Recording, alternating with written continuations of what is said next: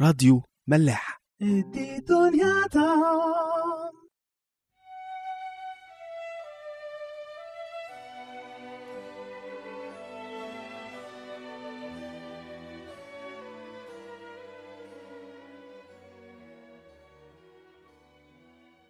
مساء الخير واهلا بيكم في حلقة جديدة من عيش وملح. بنى الهيكل وقف مع أول مقاومة من المشتكي على شعب إسرائيل. السامريين اشتكوا عند قمبيز ملك فارس فأمر بوقف أي بنى في أورشليم. بس شعب إسرائيل ما قاومش بأي شكل إنما قرروا يسيبوا كل حاجة ويتجهوا لحياتهم عادي جدا. وكأن إعادة بنى الهيكل ده كان مجرد إعادة لمجد قديم مش أكتر مش إعادة لبنى علاقة حقيقية مع ربنا. اللي بسبب تركهم ليه اتبهدلوا كل البهدلة دي. وده كان سبب مبادرة ربنا لتوبيخهم على إهمالهم وتراخيهم في إعادة بنى الهيكل. وزي ما شفنا آخر مرة ربنا بعت لشعبه نبيين حجاي وزكريا وربط ما بين تراخيهم ده وعدم البركة في كل حياتهم. شفنا مبادرة ربنا في سفر حجاي بس ما عرفناش إيه رد شعب إسرائيل عليه. خلونا نكمل ونشوف. دي دنيا طعم قبل ما نكمل في سفر عزرا خلونا نكمل من سفر حجاي مطرح ما وقفنا الصح الأول من أول عدد 12 حينئذ سمع زربابل ابن شألتئيل ويهوشع ابن يهوصادق الكاهن العظيم وكل بقية الشعب صوت الرب إلههم وكلام حجاي النبي كما أرسله الرب إلههم. وخاف الشعب أمام وجه الرب. فقال حجاي رسول الرب برسالة الرب لجميع الشعب قائلا أنا معكم يقول الرب. ونبه الرب روح زربابل ابن شألتئيل والي يهوذا وروح يهوشع ابن يهوصداق الكاهن العظيم وروح كل بقية الشعب فجاءوا وعملوا الشغل في بيت رب الجنود إلههم. في اليوم الرابع والعشرين من الشهر السادس في السنة الثانية لداريوس الملك. بيستجيب على طول قادة الشعب والشعب نفسه لصوت ربنا. وربنا كمان بيشجعهم بيقول لهم كلمة يعني أنا بالنسبة لي أهم من أي وعد في الدنيا. أنا معكم. أنا معاكم. والوعد ده كان كفاية إن هم ما يهتموش بمقاومة أعدائهم ولا بالأمر اللي صدر في عهد قمبيز.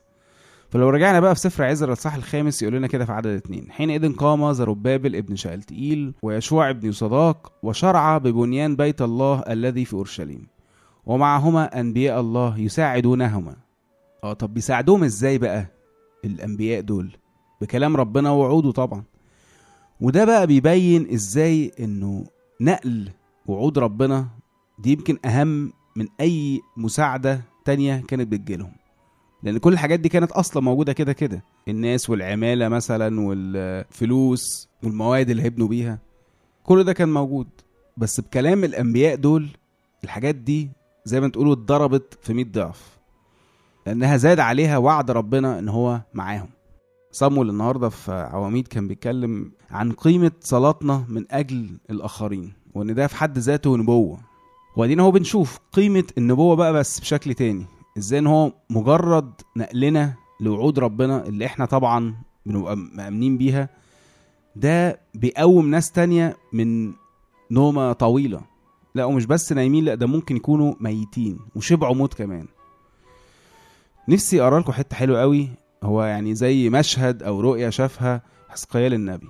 خلونا نقرأ مع بعض كده من حسقيال 37 من أول عدد. كانت علي يد الرب فأخرجني بروح الرب وأنزلني في وسط البقعة وهي ملقانة عظاما. روح الرب خد حسقيال في حتة مليانة عظام عظام ناس يعني وأمرني عليها من حولها وإذ هي كثيرة جدا على وجه البقعة وإذا هي يابسة جدا. فقال لي يا ابن آدم أتحيا هذه العظام؟ العظم ده ممكن يعني يحيا ويبقى له روح تاني. فقلت يا سيد الرب أنت تعلم. فقال لي تنبأ على هذه العظام. وقل لها أيتها العظام اليابسة؟ اسمعي كلمة الرب. هكذا قال السيد الرب لهذه العظام ها أنا ذا أدخل فيكم روحا فتحيون. وأضع عليكم عصبا وأكسيكم لحما وأبسط عليكم جلدا وأجعل فيكم روحا فتحيون وتعلمون إني أنا الرب. يعني بقول له تنبأ بكل ده على العظام دي وأنا هعمل كل ده هحط عليهم عصب ولحم وجلد وهحط لهم روح.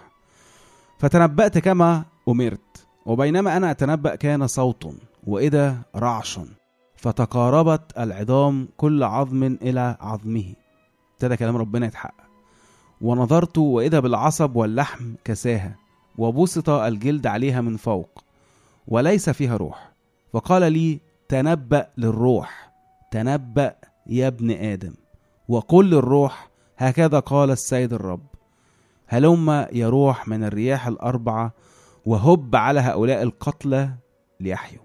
القتلى دي على طول تيجي في دماغنا الآية اللي في أمثال 7 26 سليمان بيتكلم عن الخطية يعني يقول كده لأنها طرحت كثيرين جرحى وكل قتلاها أقوياء. يعني القتلى دول كانوا أكيد بسبب الخطية بسبب الشيطان. فتنبأت كما أمرني فدخل فيهم الروح فحيوا وقاموا على أقدامهم جيش عظيم جدا جدا. ثم قال لي يا ابن آدم هذه العظام هي كل بيت إسرائيل. ها هم يقولون يبست عظامنا وهلك رجاؤنا قد انقطعنا. لذلك تنبأ وقل لهم هكذا قال السيد الرب هانذا أفتح قبوركم وأصعدكم من قبوركم يا شعبي وآتي بكم إلى أرض إسرائيل. فتعلمون إني أنا الرب عند فتح قبوركم وإصعادي إياكم من قبوركم يا شعبي.